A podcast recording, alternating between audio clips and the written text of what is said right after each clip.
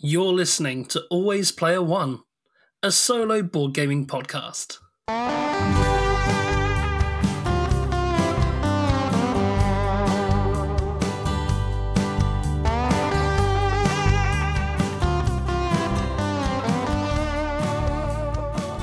Hello and welcome to Always Player One. I'm Scruffy. And I'm Norm. And today we're going to be talking about Civitas Nihilium. Is that right, James? That's correct. listening in with like very intent ears. Yeah, perfect. Nailed it. One take. Yeah, so today we're going to be talking about Civitas Nihilium. Civitas Nihilium is a cyberpunk game. It's very interesting, and we are also joined today by the designer of the game, James Bradley. James, welcome to the show.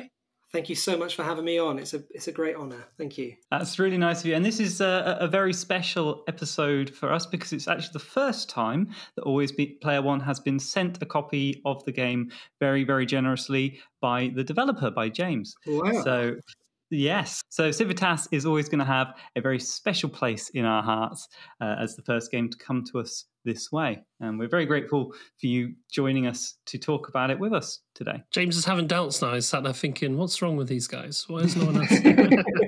No, I know game designers. They're precious with their wares. It's understandable. Just before we begin, I wanted to talk a little bit about how you guys can support the show. As you know, we've been running a Patreon for a while, and if you sign up to our Patreon, you can get access to our behind-the-scenes show, The Planning Phase.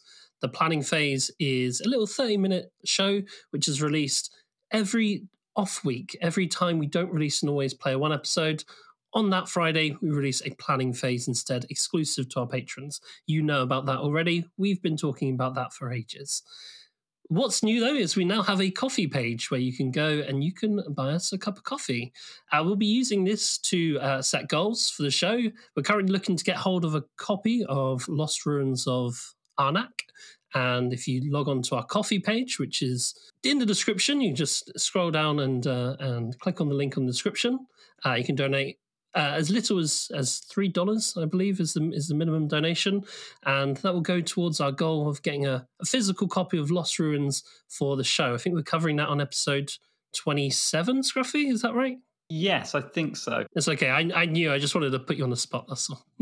There is a time limit on that one. We need to have that one filled before we record the episode, obviously. So if you are interested in hearing about our impressions of how The Lost Ruins of Arnak plays and how it plays in the real world, then do buy us a coffee over there and help make it happen. Excellent. But enough about us. Let's crack on with Civitas. And before, James, I know you're chomping at the bit to get started, but before we dive in, Scruffy's going to tell those who haven't played a little bit about the game. So Civitas Nihilium is a game of multiple iterations. It has a few multi-platform versions, you could say.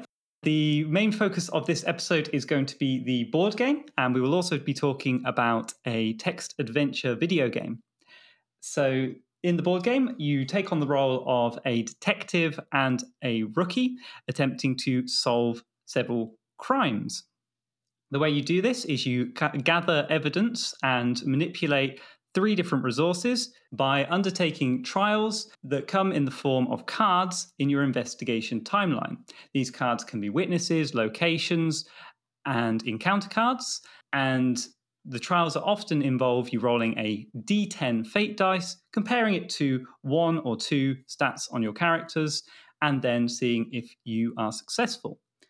The different resources are used in different ways to further your ability to encounter more of the cards, and ultimately your goal is to remove the evidence from the crime you're investigating and undergo the trials on that final encounter card. Once you've solved three crimes, you win the game. That is, if you haven't worn out your investigator along the way through wounds or a loss of reputation, forcing them into obscurity. I think that's a fairly good summary of the game. Am I missing anything? Norm, am I missing anything, James, that you want to add? I would add the immersive soundtrack, the play-along soundtrack that goes with the game. Of course. Just because it's one of the things that took me forever to do. and it cost an arm and a leg to get it right and get it mastered and stuff. So yeah, it's where the value really sits in the game itself. I think that's how I feel about it. Anyway, it's a very important part of it. Yeah, absolutely. I had it on while I was playing, and I have that one in my notes to ask you about as well later in the show. So I'm sure we'll circle back to that. Oh, I personally think you did a great job, Scruffy. Thank you. Thank you. Yeah, very good. Okay, so without any further ado, let's go ahead and bring James on the show. So James, for people who aren't aware of who you are or haven't heard of your games before, why don't you start by telling us a little bit about yourself? How did you get into the gaming hobby? What kind of games do you enjoy playing yourself? And what are you most known for in the hobby? Okay, great. So my name's James Bradley. Hello. I guess I started my fascination with board games when I was in the Royal Navy. I was an aircraft engineer for 4.5 years when I was in my very early 20s, from the age of 17 to 21 and a half. I think that seems about right. Yeah. I left just after September the 11th happened. And in the Royal Navy, you spend a lot of your time sat down doing nothing. And we played a game called Uckers, which is a game like Ludo that's been manipulated over several hundred years of time within the Royal Navy. And inside every ship, you play this game called Uckers, and every ship has a board. And on the back of the board are written down the times when people have like 9-bitted you. So like playing pool, when someone beats you at pool and they 8-ball you. They write on the back of the board where it happened, and we had a board on board our ship, the Ark Royal. You turn it over and you had a look, and it literally went all the way back to the Falklands. It was fantastic to see all these different people playing it and stuff, and I just got obsessed with playing that game. And I left the Navy at the age of 21, like I said, and kind of dibbied and dabbled about with different things. I moved to Oxford and studied at the Oxford School of Drama and became a professional actor. Wow. I studied acting and then moved into film production. And now I run a company called Lift Off Global Network out of Pinewood Studios. And my fascination for board games still exists. So I've been doing the board games on the side as sort of a vocation, sort of a vacation, I guess, not vocation. And I've tried to merge the two together to make it more of a... the hobby becomes something that I earn money from, or not earn money from, but enable myself to kind of, I guess, platform it, I suppose, is the right kind of word. It's not really, if it pays for itself and it's a symbiotic ecosystem, then that's the kind of the role. I want it to be able to be something that I can do in my free time that isn't just consuming everything. So I've managed to achieve that with the Civitas universe and the first game, Civitas Nihilium. I got into solo player gaming when I realized very sort of midway through a relationship that I was having with one of my ex-partners. She said that she really liked the Lord of the Rings. Now, I loved board games and she wouldn't play any of them. So I got her the Lord of the Rings as a card game and she wouldn't play it. I tried and she wouldn't. And then when I was moving out, when I was moving out of the flat, when we were going our separate ways, I literally had the box in my hand and it said on the box for 1 to 2 players. And I was like, 1 player? Yes. And that was it. I thought, right, okay, I'm going to put a log on the fire. I'm going to put on the soundtrack to The Lord of the Rings. I'm going to learn how to play this game. And I'm going to play The Lord of the Rings card game on my own with the fire blazing and The Lord of the Rings, the soundtrack on. And that was it. I was just immersed in Middle Earth. I loved it. Absolutely loved playing. It was wonderful. It was like being back in the book. Being back in the books. I loved all three of them. They're fantastic, and the films were wonderful. And just playing the game, it was like another level. It was like a multimedia experience that I didn't think was possible with board games. And I thought, right, well, that's good. And it kind of sat in my mind. And I've played other games since. Like I've had an obsession with playing Risk Godstorm. That was one of my entry drugs into the super thematic board game world, I guess. Mm-hmm. Prior to that, there was all sorts of different things, and it just kind of like sunk in from there, really. And I've ended up just having this fascination with solo board gaming ever since. And yeah, I thought it would merge the three things together that I love the most, which is cyberpunk, love the cyberpunk subgenre. Solo play on board games, love that. And I really, really enjoy pixel art. So I thought I'd bring the three together. Wow, what a story. That was really interesting and a lot to unpack there for sure. It's nice to hear you're a fellow lovey. But yeah, that's, oh my God, what an exciting journey into it. And you're talking about the Lord of the Rings game there. Is that the Legacy card game? Yeah, that's correct, yeah. Mm. Yeah. Yeah, I also love that one. I think it's absolutely fantastic, and we've mentioned it a few times on the show. I mean, immediately, so I used to live in Oxford as well. Oh, really? So my immediate response was like, "Oh, have you been to Firstly Meeples? Oh, have you been to the Gameskeeper? Oh, have you been to all these amazing shops that Oxford has that sells?" Oh, Oxford is fantastic for it. I used to live on the Cowley Road on Princes Street, right by the, which I think is the Gameskeeper there. It is, yeah.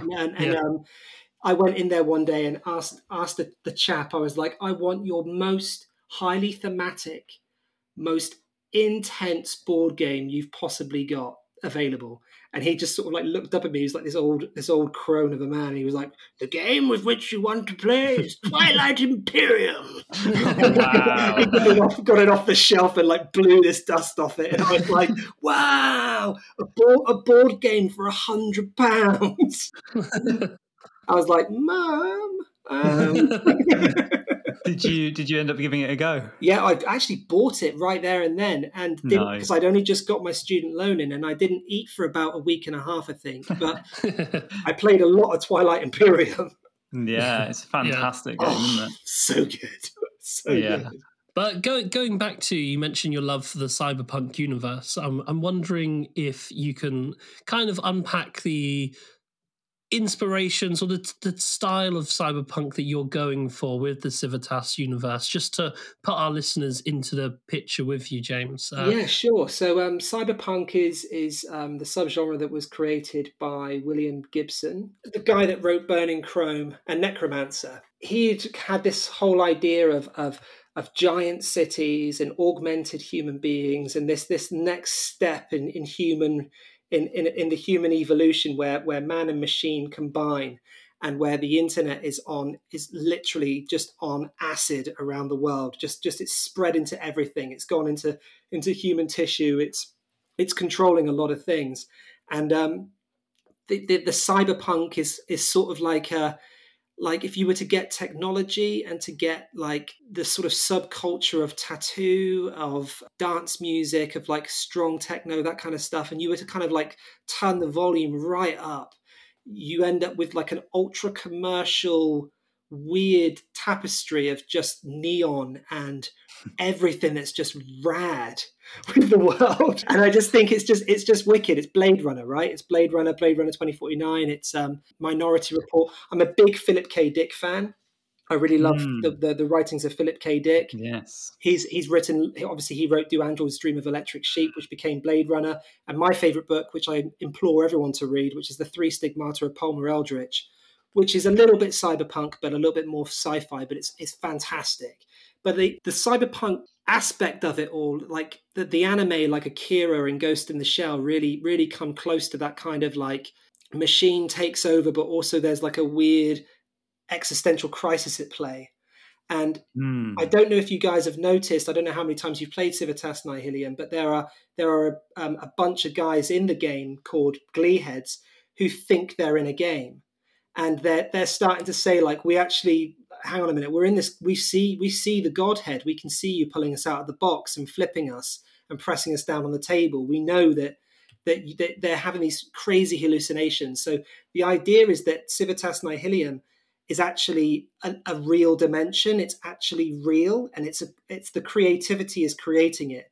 I've always played with the idea that maybe Star Wars is real, and like maybe George Lucas is just like a caveat for this like world, and he's like linking into it. I mean, you can tell you're probably going to think I'm absolutely nuts saying that sort of stuff, but I just love the idea of people inside a game having an existential crisis, like the Truman Show, you know, that kind of thing. Yes, that's fantastic. Yeah, I mean that does definitely really come across in the theme and in every single kind of card and interaction in Nihilium. You can tell that there is just so much depth in your concept of the world. Like you clearly, it's not surface level. You know, you could spend hours luxuriating in each card and really build up an image of the world. And then that then follows on to the text adventure game where it opens up another level, doesn't it? And you actually take on the role in that of a specific individual and kind of explore different paths within that game. And it's a massive lore dump, isn't it?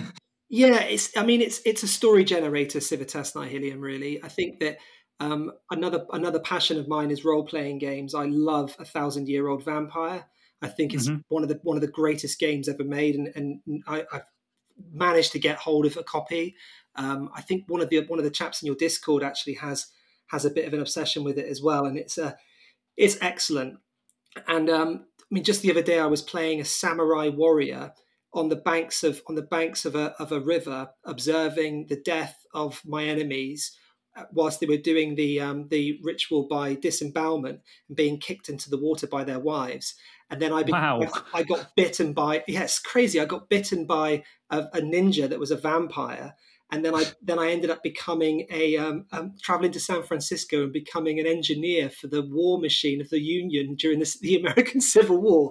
I was just like, for story generating, that is just fabulous, right? Mm. And I don't think I'll ever get that close. But Civitas Nihilium, definitely. If you're into creating deep stories and you want to play a game that reveals itself over time, that's hard as hell to play, that does harm you, because the wins are always so much greater when the risk is so much higher, I think.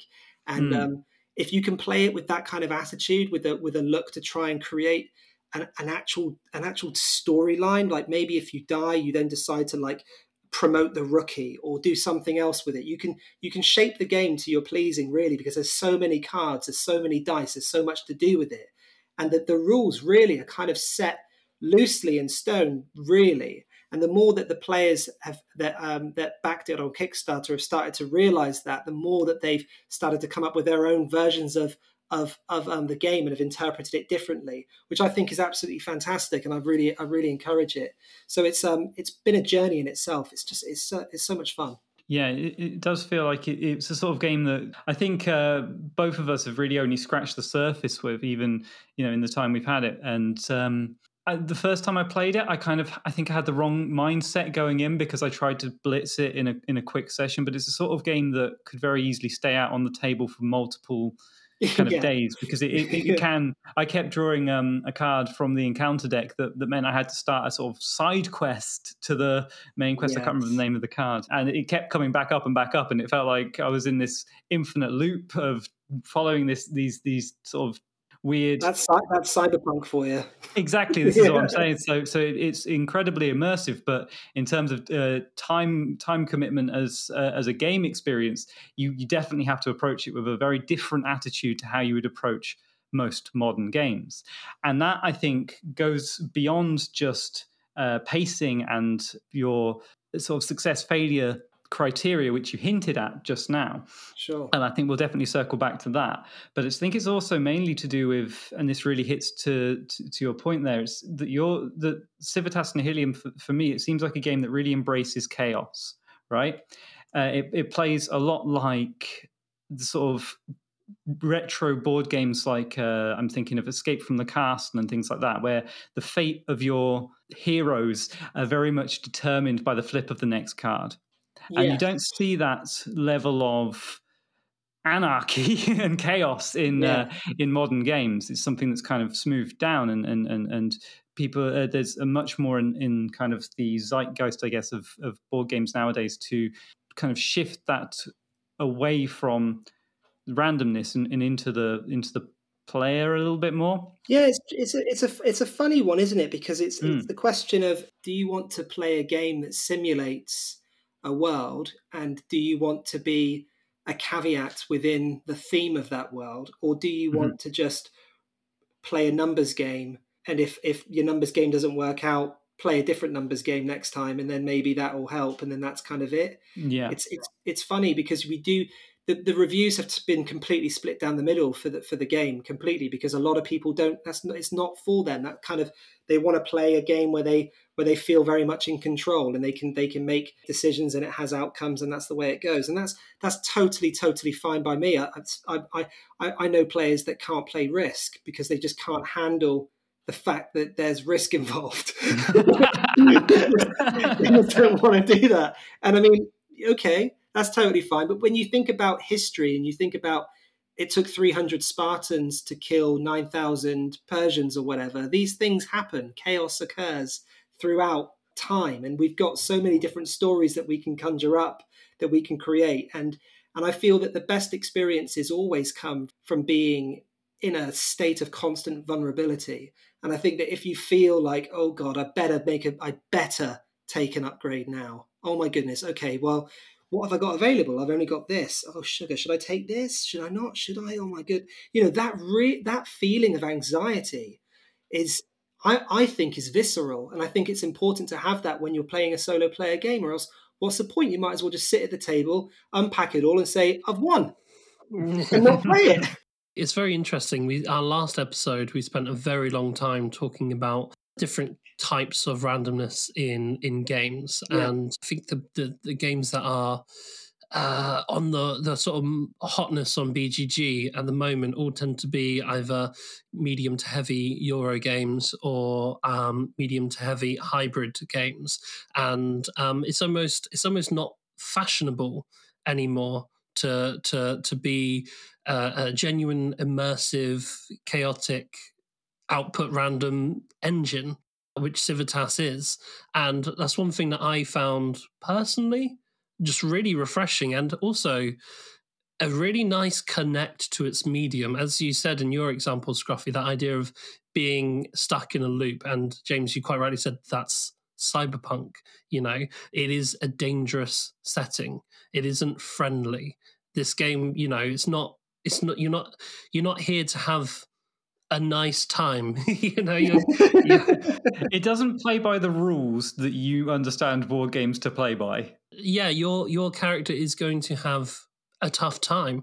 And I like that. You mentioned you like role-playing games. I know, James, we've spoken about this. We're both big fans of Shadowrun, which is a cyberpunk role-playing game. Oh yeah, love Shadowrun. Love it.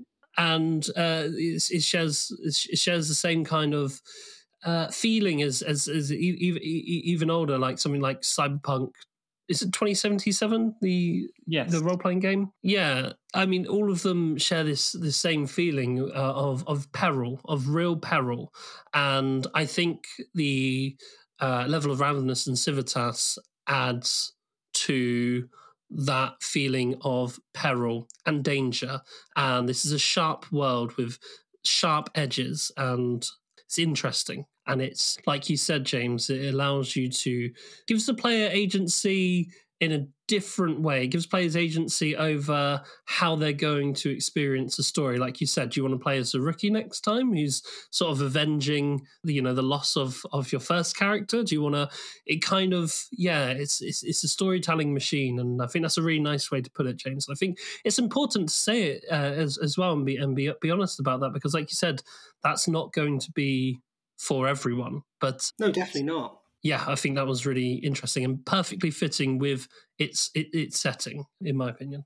Yes. Yeah, I think that we've played a lot on Twitch with a lot of the backers and stuff, and you can check out our Twitch channel. We've not been twitching recently. I say twitching. We've not been twitching. I've been twitching. We've not been Twitch streaming recently, but that's a shame. We need to be doing a little bit more of that. But the randomness can be countered if you get a really good combination between your main character and your rookie. So if you combine, say, the one that can do heals in between trials, and then you get one that can spend wounds to increase dice rolls, you can have the rookie healing the main character in between trials all the way through. So the rookie is like a medic, and it just helps you to bump up your score and at the same time get your health back when you release yourself of some HP. So there are tricks within the game to kind of get around that, but you're not going to be able to sort of reveal it unless you play it loads, because you'll suddenly realize, oh my gosh, there's I need to focus on locations because the locations are a lot less deadly than dealing with witnesses. I can force encounters if I want to. There's all sorts of different tactics that you can do that can actually minimize the randomness if you wish. It's just to sort of practice the game a little bit more and get your head around that sort of aspect of it, I think. I think this is probably something we should have outlined before we started this down this rabbit hole, but in typical Always Player One style, we are doing things a bit out of order. Nice. So we should probably unpack quickly what the main random elements are in the game for people listening who haven't played it. So from my experience, the sort of most common thing was the encounter deck. And the way this happens is that during your turn, you have a set of cards in front of you, kind of almost your hand of cards, that is what your potential trials that you can face. Some of them will have requirements that require your characters to have certain resources to be able to even attempt the encounter. And like I said in the description, you have to roll on those cards to potentially succeed or fail at gaining evidence, gaining more resources to take on more trials. But if you ever reach a point where you can't encounter the next location or witness or whatever card is in your investigation timeline there, or your hand, then you have to draw an encounter card. And that for me is the real point of the game, because it can lead to these kind of, like I ended up before, these kind of infinite loops of disaster, but also they can lead to really fortuitous cards. And so that is kind of the main point of randomness I noticed.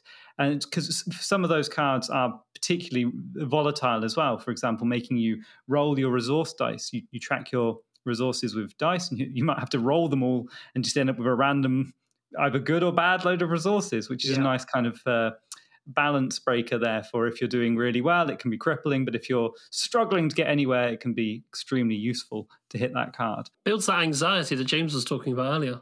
Yes. Are there any other sort of moments in the game that I'm missing there, or would you say that's the main? There are points where upgrades don't work. If you roll a 1 on a particular upgrade, it could heat up and burn your arms off. Yeah, so the upgrades, yeah. There's stuff like that. It's brutal in a way that I think the game Nemesis can be quite brutal. And I don't know if you guys know the game Nemesis at all, but that's very, very, very hardcore. And again, a story generator, exactly the same sort of premise. But it's... Yeah, I mean, the encounter deck is an interesting one. I always look forward to getting the cards that make me roll my resources and stuff, because I like the idea of having to realign and reassess the situation that I'm in. I'm because I tend to try and build as many cards as possible. I pick trials on cards that bring in more cards into the timeline, so I have a longer timeline ahead of me just in case I hit a situation where I can't qualify to go to a location, or I can't qualify to speak to a witness because I don't have enough reputation. And if that happens, sometimes I force it to happen because I'm really low on resources and I want to get more resources. So an encounter card could help with that, especially if you're rolling randomly again or not. Or it's all kind of tricky, but it's funny, isn't it? Because when you design the game, you know the loop, you know the way through it all. And like it's I feel like I win more than I lose playing the game. And I feel like the backers, when we Twitch stream, they tend to win more than they lose, which is kind of cool. But I did the other day, we have been doing some run-throughs. We're trying to do the game 4 years in the future to see where the rookies have gotten to. And myself and the backers from Kickstarter are all getting together on our Discord, and we're playing games over a period of time where we're seeing what happens to the rookie at the end of the game. And if the rookie is super maxed out to the maximum, really highly upgraded or whatever, we're preserving that rookie from that player's game and putting it into the next game 4 years in the future. So they get that rookie has its own card. So if it has like a mechanical hand, or if it's got something else, or if it has like super reputation, that will then be like a main character in the next game, which I think is quite cool. That's amazing. That brings up a couple of things I wanted to unpack. I want to circle back to the Civitas universe as a whole in a moment, because we've mentioned that it's a multi sort of platform project that you're running at the moment. But one thing I wanted to sort of bring up is there is a great community around this game. It's evident. We're on your Discord. It's evident there. It's evident in the rulebook. I was looking at the instructions on the text-based video game, and There's pictures from like a backers day where the backers got together and meet. Is that yeah, right? we all came together at Pinewood Studios.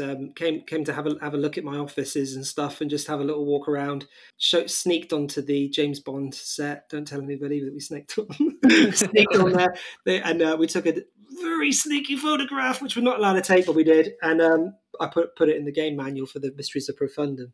But yeah, I'm glad you mentioned the connected aspect of the games, though, because I think it's important to note that the idea for Civitas, for the Civitas universe, is to have a 10-year period inside a world communicated to us through a series of games.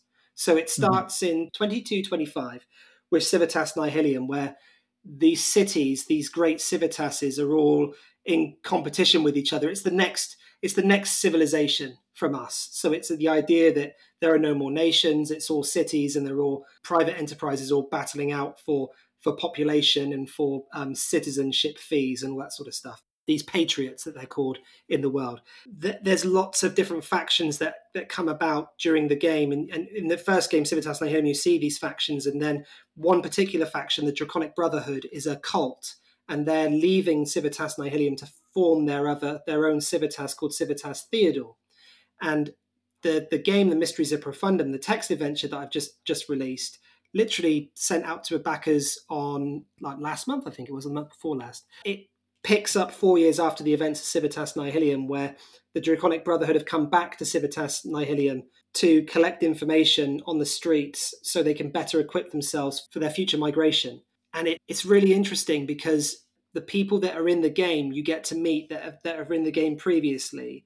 And those people in the game previously are all named after the backers from the first Kickstarter. Yeah. So all the backers from the first Kickstarter are getting to see how their characters have evolved, and they've named locations, and so they all get to see how their locations have evolved. Some backers were bitterly disappointed when they found out that their bar was a burning a burning shell. But wow. You know, that's what happens. And then we're gonna be going from there to a civic, like we're zooming out. So we've zoomed in. Now we're zooming out to a city builder, which will have its own solo mode. So a cyberpunk city builder, which will be Civitas 2230. That's the next game after this, I think. And that is a board game as well. That's a board game. Yeah, that's a board game. Yeah. Okay. And then also I'd like to do a very cost-effective version of Civitas Nihilium called Civitas Nihilium: The Days of Decay, which is like an in a tin version of Civitas Nihilium. So it's going to be a lot less more expensive and a lot more cost effective. Yeah, I'm trying to target around the £25 mark, something like that, but have a similar amount of cards and have that kind of fun. But again, that would be taking place during the time of the Mysteries of Profundum. So when you play the text adventure and you see things happen, like buildings get destroyed and crimes committed, the detectives come in after those crimes have happened, and that's the things that you see when you're playing this next game. Does that make sense? Yeah, so that's going to be a game in the similar sort of style as Civitas Nihilium. Yes. In a kind of crime investigation timeline. Yeah. Thing. Are there any other changes that are going to be in that one? Yeah, there will be. There'll be less. The encounters are going to be a hell of a lot less harsh. It's going to also open up for two-player mode as well. So you'll have one player playing in the future, another player playing in the past, and you send resources to the player in the past. It's kind of like Anachrony, that mechanic in Anachrony. Nice. where you have to send things back. Or suffer paradoxes if you don't make good on your time thingies. I love that mechanic. Yes. I think it's so clever, and I'm totally stealing it. So I'm gonna stick with it. Yeah, you couldn't have started a better mechanic. The more games need to play with time travel. Honestly, it's wicked, isn't it? Isn't it good? Time stories and Anachrony. Oh my god, give it to me. It's so good. I really want to just go back to what you were saying there about the characters reappearing and things, because I don't know if you've come across the concept in the drama circles before of ghosting. Yes. In your studies, that's what it made me think of, especially when I started playing the text adventure. And for anyone who's not familiar, ghosting is kind of boiled down. It's essentially, that feeling you get when you see an actor you recognize in something from something else. You see the actor who played whoever appear in a new thing, and that kind of familiarity you have with them and their previous character, and that being in drama is a kind of tool that you can use to either subvert or just have as a kind of a free template almost. Yeah, so definitely. You use that guy that everyone likes, you know, because you want them to like this character. Yeah, definitely. In Civitas, I feel like it's something I'm only just on the first sort of step of experiencing at the moment because I've only played it a little bit, but I would see names crop up that were big, important players in my game on the board game. And I'd go, I know that guy. Yeah, exactly. Or oh, not that guy. He kept crashing into me. He kept running me over in my game. I don't trust him. Yeah, exactly. Yeah. And I just thought that was a really interesting tool that you've brought in there. I was wondering if that was a consideration at all for you. Oh, 100%. I think it's really important to have characters that develop and have characters that players have an interaction with. I like the idea of a player being on a journey mm-hmm. through something that they don't necessarily have full control over, and to go into that world like kind of like a god, but not quite a god. You're kind of, you start to see them as your subjects a little bit, I think. I feel like that, especially if you're manipulating decisions of individuals. That's really interesting. I think it's important to suddenly see people come up and you're like, oh, that person's got a problem with X, Y, Z. I wonder if that still exists. Oh, wow, they're now addicted to a drug. Crikey. Yeah, it's a journey, right? Yeah, and it almost hits on parallel universes in a weird sort of way, doesn't it? Yes, it does, definitely. Especially with the board game and playing as different rookies or different rookie and main character, you'll be seeing a different set of crimes unfold, and maybe they're in the same universe, the same thing that's happening alongside your previous game, or maybe it's a different Civitas Nihilium, and you're kind of free to create that sort of timeline in your own brain and kind of manipulate it beyond just the original story of the first play session. Definitely. That kind of raises the envelope, I guess, of sort of talking to you guys about where the audience came from for Civitas Nihilium, the initial Kickstarter audience. Mm-hmm.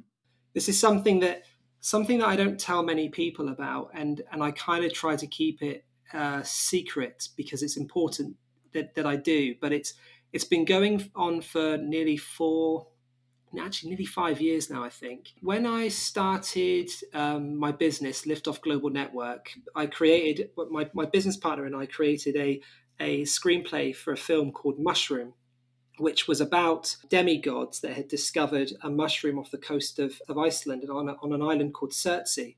We were trying to get funding to get the film made, and I don't know if you know much about film funding. You probably do. It's impossible to get film funding, even if you've got a great script, even if you've got people attached, all that sort of stuff. It's just a nightmare. But we had all this development, all these characters, all these things ready to go.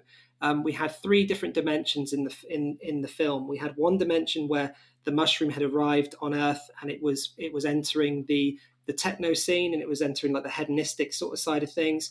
It was then going into another world where it was claimed by a pharmaceutical company. An evil pharmaceutical company were using it to try and distribute it into the population without anybody knowing anything about it. And because the film started hitting a sort of stall in it, I had the idea that we could create something called an ARG, which is an alternative reality game, where we created a fake website and pretended to be the pharmaceutical company, and asked for people to join drug trials to become part of the drug trial. Now, the idea was that we would then present to an investor our guaranteed audience. We did this, but we ended up at one stage, we had over 250 players playing this alternative reality game. We left a floppy disk with a cipher written on it in a back street in Tokyo.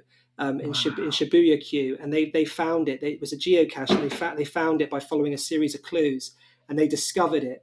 And when they discovered it, one of the characters got sucked into a dimensional portal and ended up in the Civitas universe. Huh.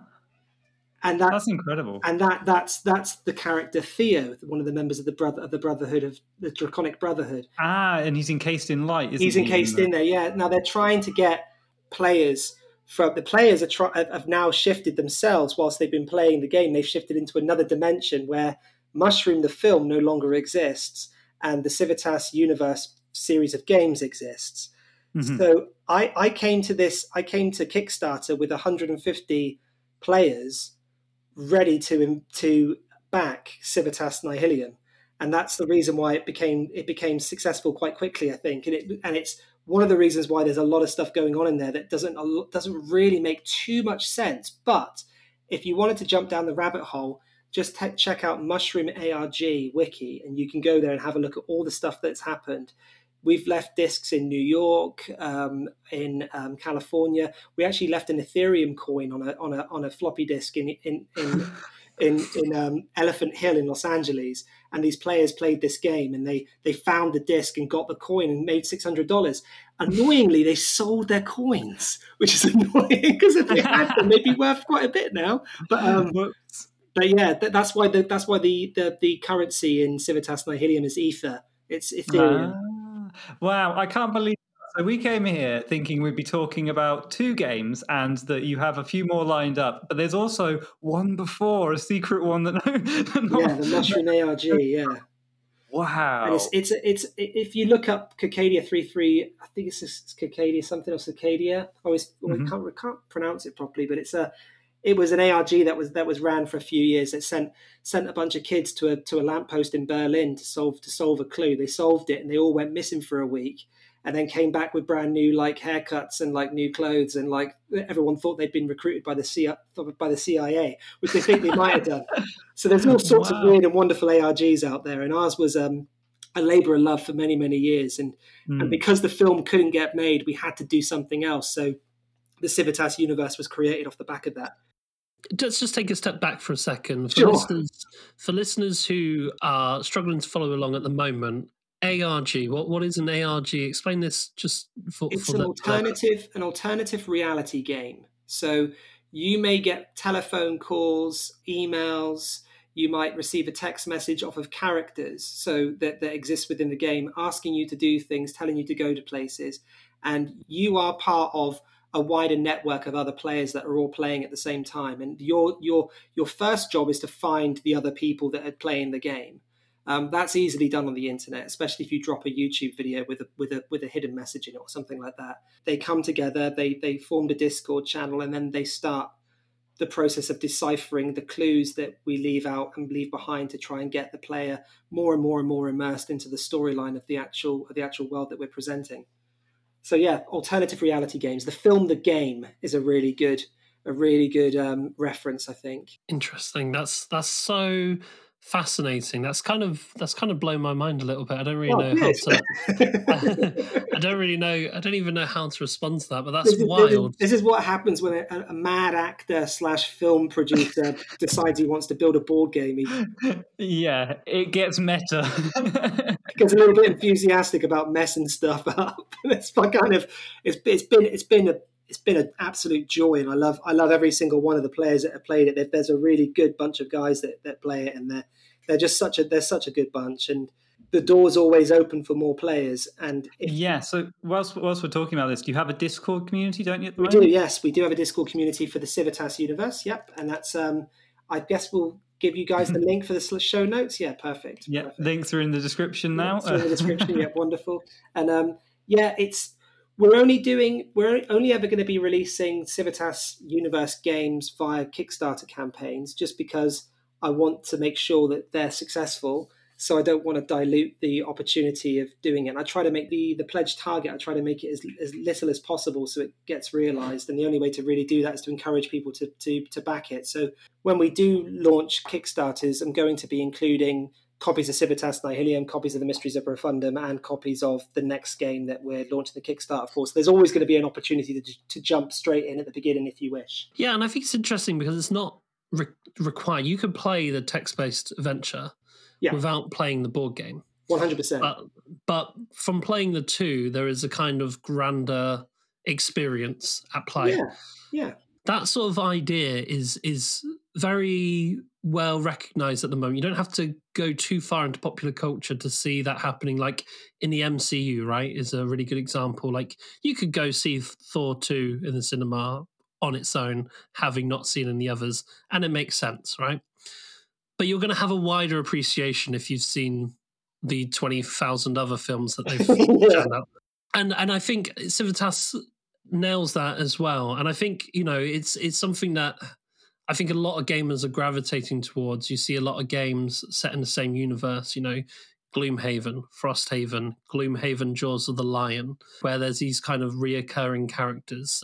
People want to invest in that kind of real world. They want to see real stories. And I think having that intertextuality, that kind of continuity that's really important in Civitas is, super popular at the moment. And even on a micro level, with things like legacy games, you know, the success of, you know, Pandemic Legacy, the idea that what you've done in the previous game is going to affect, you know, your next play.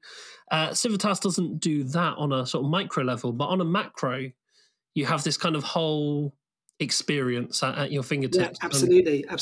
I thought long and hard about that point what you just raised there, Norm, about the legacy aspect of it, which when you complete the Mysteries of Profundum, it gives you a calculation on your setup for the next game, how much resources you should have and what you should be doing. So if you want to take the experience onto the next bit, you can. That was my kind of way of trying to teeter onto the legacy part, but I think it's good to kind of have it in the theatre of the mind as well. So you know who the president is now, you know who that, because that's changed, and you know who the, but it's only changed in your game. So you're taking it with you in an imagination part of it. They always say, like, when you're writing scripts and stuff, never to include the sex scene, because we've all got a better idea of how the characters get it on than what the director or the actors might have. So just leave it to the imagination of the people that are watching, and they can form a better scenario for it. Like, oh, he's been down there because that's happened, or these guys are attacking us because of this, or however you want to build it. So just to clarify, when you say for the next game, you're referring to the next board game, the City Builder, which isn't even out yet. That's what you're referring to. Yeah, I'm referring to that. Yeah, I've got a prototype of the City Builder on Tabletopia that I'm working on at the moment, and I've got a good idea as to how the resources and how the general setup is going to work. The idea is that you have one player playing with a massive city already set up, Civitas Nihilium, and all the other players are playing as presidents of smaller cities. And Civitas Nihilium is in its days of decay. People are leaving and all this sort of stuff. So that player has to try and stop that from happening, whilst the other players are all fighting for the ones that are leaving. So that the way that how you set up your game could be based on either the setup parameters in the manual, or the setup parameters that are revealed to you when you've completed the Mysteries of Profundum, based on the resources and the things that you got from that game. How interesting, because it's you're moving then from two games that were solo experiences, and I just wanted to hit on quickly before I make this point, that you're talking about the legacy aspect being entirely almost in the mind of the viewer. The legacy isn't the game state changing, isn't it? But it is your interpretation of the events and the characters and your knowledge of the events and the world around you that changes. You as the audience to the gaming experience change. It does feel very dramery in that sense. Yeah, absolutely. And then when you invite players to come and play the game at your house or the game with you online, they're entering your universe, and you can, and you can go and play in somebody else's. So in your Civitas universe, Scruffy, your Civitas universe might be someone completely different as the president. The situation in Civitas Nihilium is now petered out and everything's okay. And the player playing that might have a completely different experience to you coming over to mine and playing in my Civitas universe. So the idea is for it to be completely different every time, for it to just split.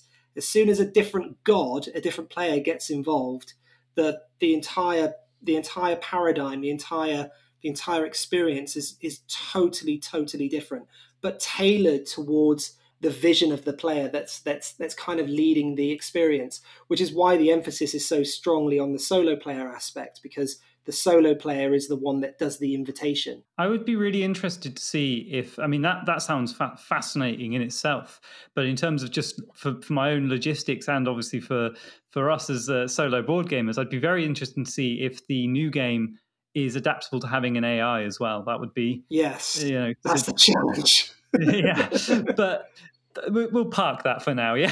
So I feel like Civitas Nihilium will be the city that does its own thing, and it's self-running, and you choose which Civitas to go up against with it, I guess, and just see how it goes with that. That would be the best. That would be the best thing, I think. But I love that. I love that, like, that idea of there being this like maniacal beast that's just wounded that you're kind of sucking blood from. It's a very interesting idea and kind of graphic. For sure. Yeah. So just returning quickly to stuff that's out, I did want to touch on the soundtrack.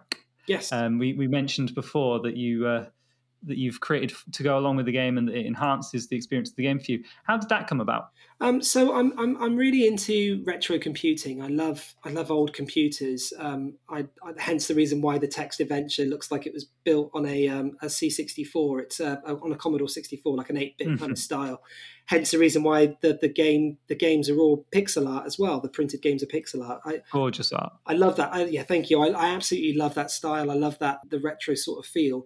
And I love chip tunes. I love synthwave. I love vaporwave. I love the kind of the things that go hand in hand with the cyberpunk experience. And I wanted to create a soundtrack that would have a voice acted tapestry that kind of took you through an introductory journey to the world, but at the same time gave you focus and also got you into like the sort of the mood. Just to try my hardest to emulate the same feeling that I had sat playing Lord of the Rings, you know, with the soundtrack on, just that moment where like the music for the Shire's playing and I'm at the beginning of my game. It's like, I just, you know, it just fits so well. It's just so good. And I tried in my absolute novice way to kind of try and get something like that going. And I think I succeeded to a certain degree, and I'm very pleased with it, but it's, like I said, it was an absolute pain in the backside to get right. There was points where I got it mastered and the sound was on one speaker, then it moves over to another and it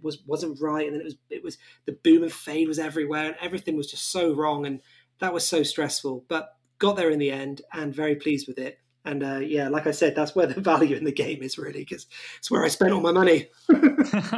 Okay, James, so I think we're winding down towards the end of the show, but before we dive into looking at the responses we got from last episode, why don't you share the sort of development roadmap and what's out already for the Civitas universe and what's coming out in the future? So we've already spoken about the board game, which is out, the Civitas Nihilium. We've spoken about the Mysteries of Profundum, the text-based adventure video game. We know that there's a city builder coming up as well, which is another board game. Yep, that's a board game, Civitas 2230. Is there anything after that? What else is coming? Yes, so I'm going to be, once all of that content is created, we're teetering on the idea of creating a more cost-effective version of Civitas Nihilium, which is called Civitas Nihilium: The Days of Decay. That's going to be possibly a smaller in card number, certainly on the witnesses side, but a little bit more of an easier setup, a quicker go-to, a more cost-effective version of the game itself. After all of that, the big plan is to create an RPG. Ooh. That's the aim.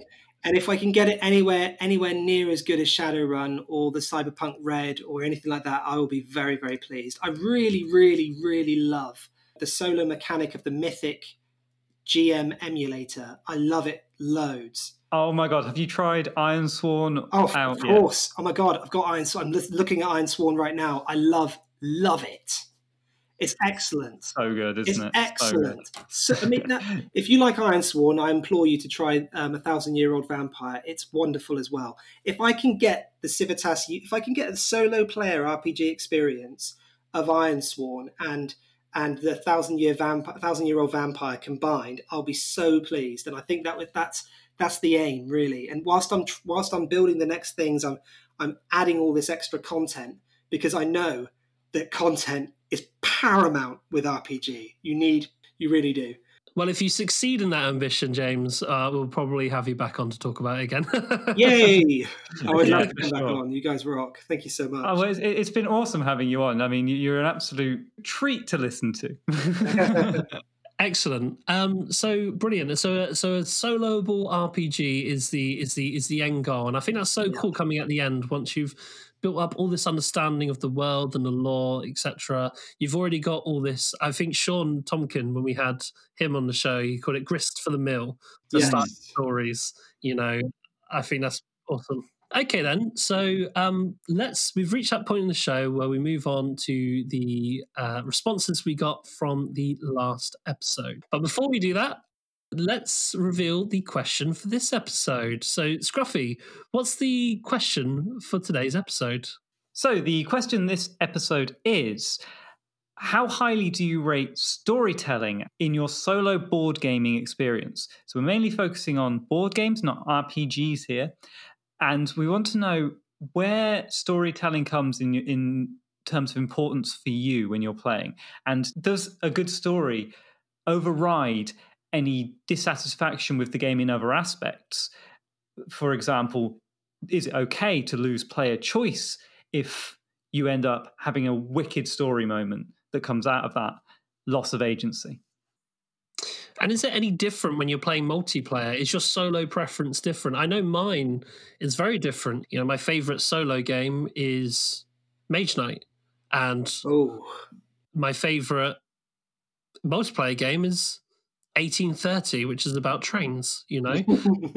So my preferences are, you know, they're both obviously heavy games, but in terms of theme and story, they're very different. And I'm wondering if that's the same with you guys. Is it more important in a solo experience, or is it less important? This, you can, as always, contact us through all the normal streams, which I'll come on to at the end of the show. But yes. Just quickly, before we move on from that, just don't be afraid. I mean, that's a pretty big and hefty question. Don't be afraid to just say, I don't care about story. You know, I'd be happy to hear that. Like, I'm only interested when I play board games in this side of board gaming. That's interesting to hear as well. So bit of a long question there, but happy for you to respond on whatever level you're comfortable responding on. Okay, so let's check out the responses we got from the last episode. So during the last episode, we asked you, can you name an example of random elements in games that you've liked and disliked? So why did one work and the other not? So we had a first response from Pickles, and Pickles says, good random can be dramatic endings to games that you do not get in the ones where, for example, you just build an overwhelming force and then win. For example, in Gloomhaven, needing to flip a +1 and then you get a null. Or War Machine needing double 6 followed by 15 on 3 dice. Legends of Drizzle coming down to win or lose die roll. Lord of the Rings LCG escape from Dol Guldur with massive effort. They managed to kill a Nazgul on 49 threat, but next turn they had to reshuffle and flip the Nazgul, which says you cannot win while the Nazgul is in play. I could not kill it, and my threat increased to 50, so I lost. Or Spirit Island. So these are demonstrably more memorable than any number of games where I just took control, then ground down the opposition. Bad random would be randomized start conditions that favor one or the other side. This is really bad if it's in a boring way or if you find out partway through. The most boring way is score a random number of victory points. See, for example, several Stegmaier games. There's some scenarios in Game Workshop's Dead Fleet and Fantasy Flight's Imperial Assault that do this. You need a random number of victory points to win. There's a lot to unpack there, a lot to unpack. Well, that really hits on what we just asked, doesn't it?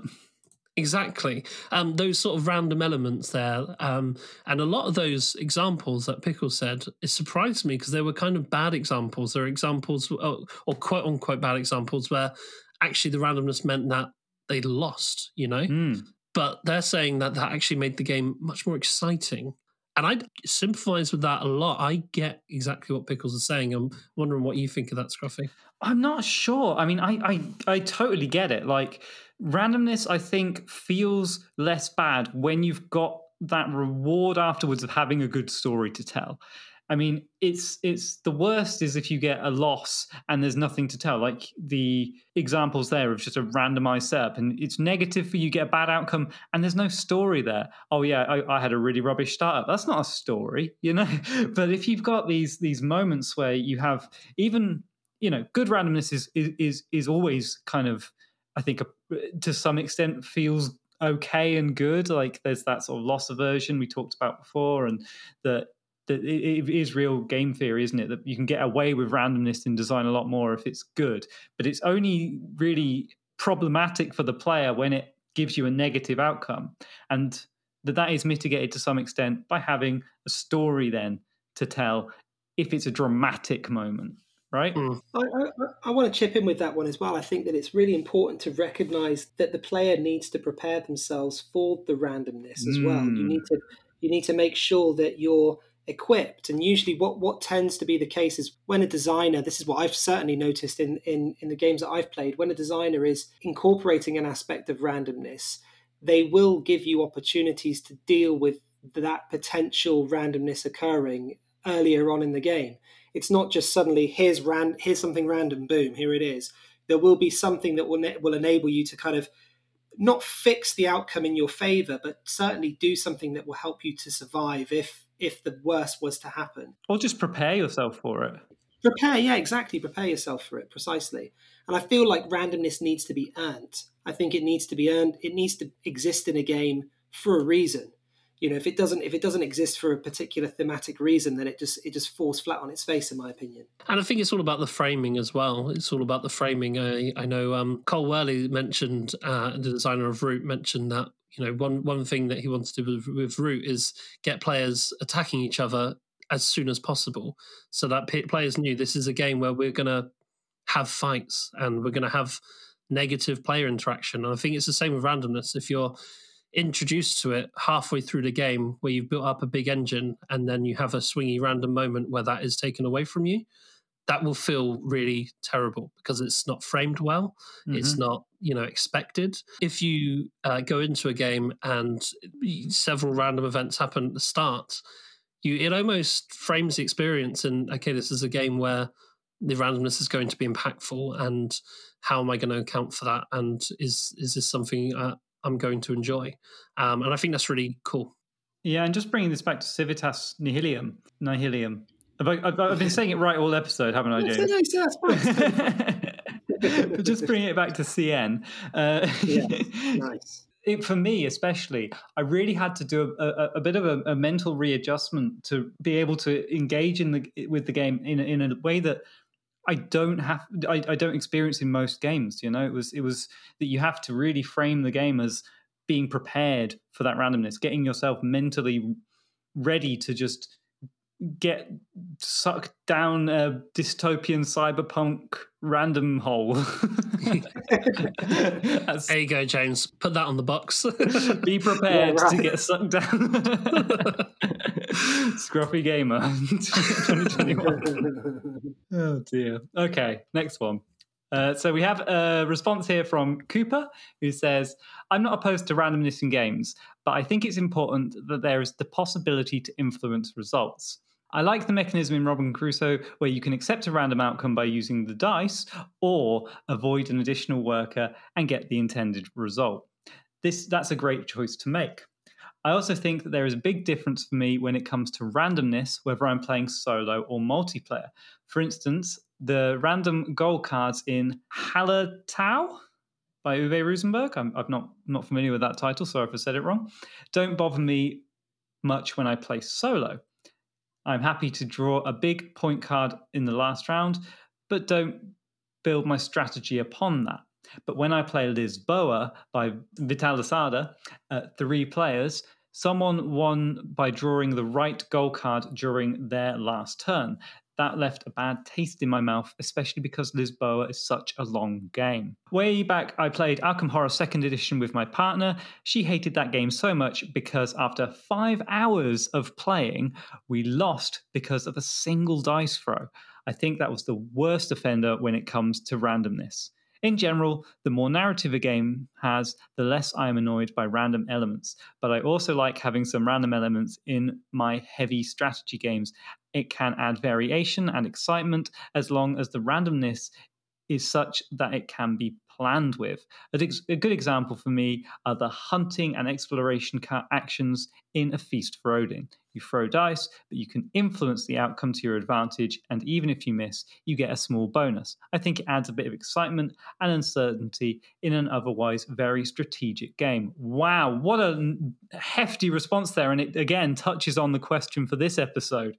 So this will be a fun exploration of the topic to unpack further on this channel. Yeah, and again, hitting on contingencies there and having mitigation and the prepared stuff that you were mentioning, James. Yeah. Any thoughts from you two on that? If I can, just framing it back to last episode, did you notice that a lot of those examples, the dice rolling in Feast for Odin, the dice rolling in Robinson Crusoe, were all output random events that Cooper was describing? I thought that was interesting where, you know, it's just one of those things where, you know, people tend to want to justify the existence of output randomness much more than input because of the way it, as Kendall said in the last episode, divorces the decision from the outcome. And I just a little observation that I had and I thought was fascinating is all. Anything you want to add to that response, James? I love the story about the couple that were playing. The girl got completely jaded by the idea of playing for ages and ages and ages, and then lost on a single dice roll.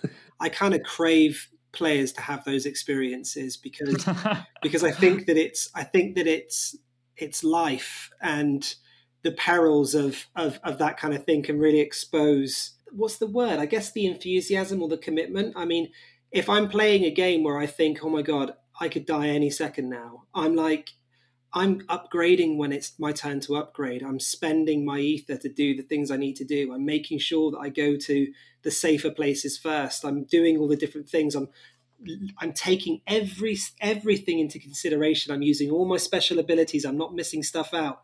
I bet you that couple missed a few things out. Yeah, maybe. And I think it also mainly goes to a thing of framing that we mentioned before, that perhaps this person wasn't prepared for that outcome. Yeah, completely. At the start of the game, perhaps it may have been said, but you can hear, we might lose on a dice roll at the end, but you might not register it because it won't happen to me. And I had a very similar experience. I don't want to spoil anything for my Wretched playthrough up on YouTube, but I had a very similar experience going into Wretched when I settled down to play it, which was, you know, I'm special. I'm going to do this. I'm really good at games. And so to some extent, that sort of framing there enhanced the experience for me. I think bringing it back to more regular examples, like playing a game like Civitas or even Arkham there, that you need to sit down and be prepared to know that you can invest a lot of time and energy in something and you might still lose the game. Your characters might die, but it's okay because you will be enriched by the experience. Excellent. So the next response we had in was from Slasher. They have one paragraph of randomness they liked and one paragraph of randomness they disliked. Do you want to do the like and I'll do the dislike, since this is our last one for the episode? That sounds perfect. Let's add some drama.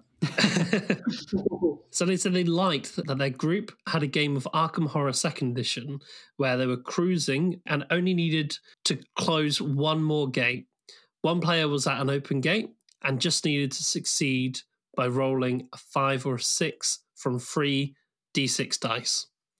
5 consecutive failures over 5 rounds saw us snatch defeat from the jaws of victory.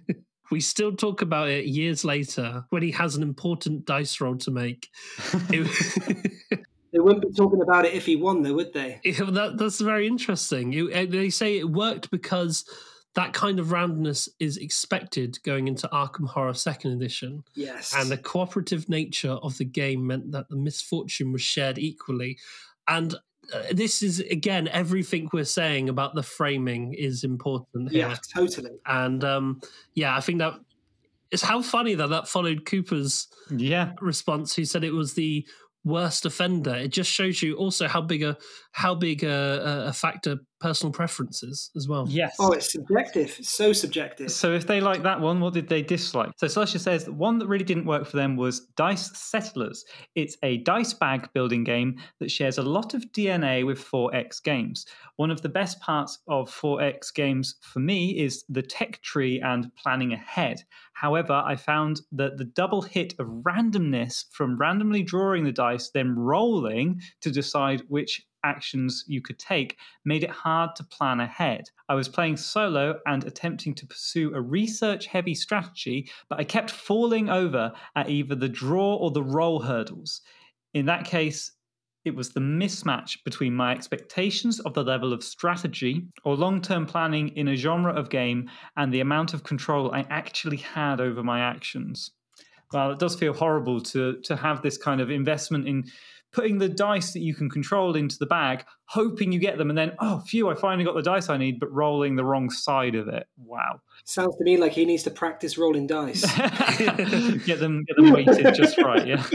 Yeah. No, but I think it's really interesting that Slusher knows where the problem was. The problem was between their expectation of what level of strategy was going to be involved and what the actual game itself was. Maybe if Slusher had a different expectation, it would have been, but you know, it's again, the game framed itself as a planny 4X type game where you can plan multiple turns ahead.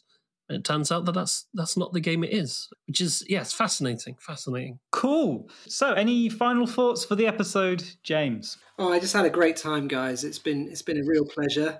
I'm so pleased that you've given it a go and have had me on today to talk about it. I'm really excited about what's in store for what's coming up in the universe. Really, thank you so much. Well, thank you so much. And thank you so much for sending us a copy of the games and for coming on and spending your time this evening with us to talk about everything. It's been an absolute delight for me, and I'm sure it has for you too, Norm. Am I right? Yeah, James, you were super fascinating. And I leave now with an even deeper appreciation for the Civitas universe, especially now knowing about the ARG beforehand and all the stories behind it. Oh, sorry. Yes, nice. But it's, yeah, I have such a deeper appreciation for it now, which is interesting, that I've come into the episode thinking, okay, I get it, and then I left going, wow, there's actually so much more to explore than I even thought.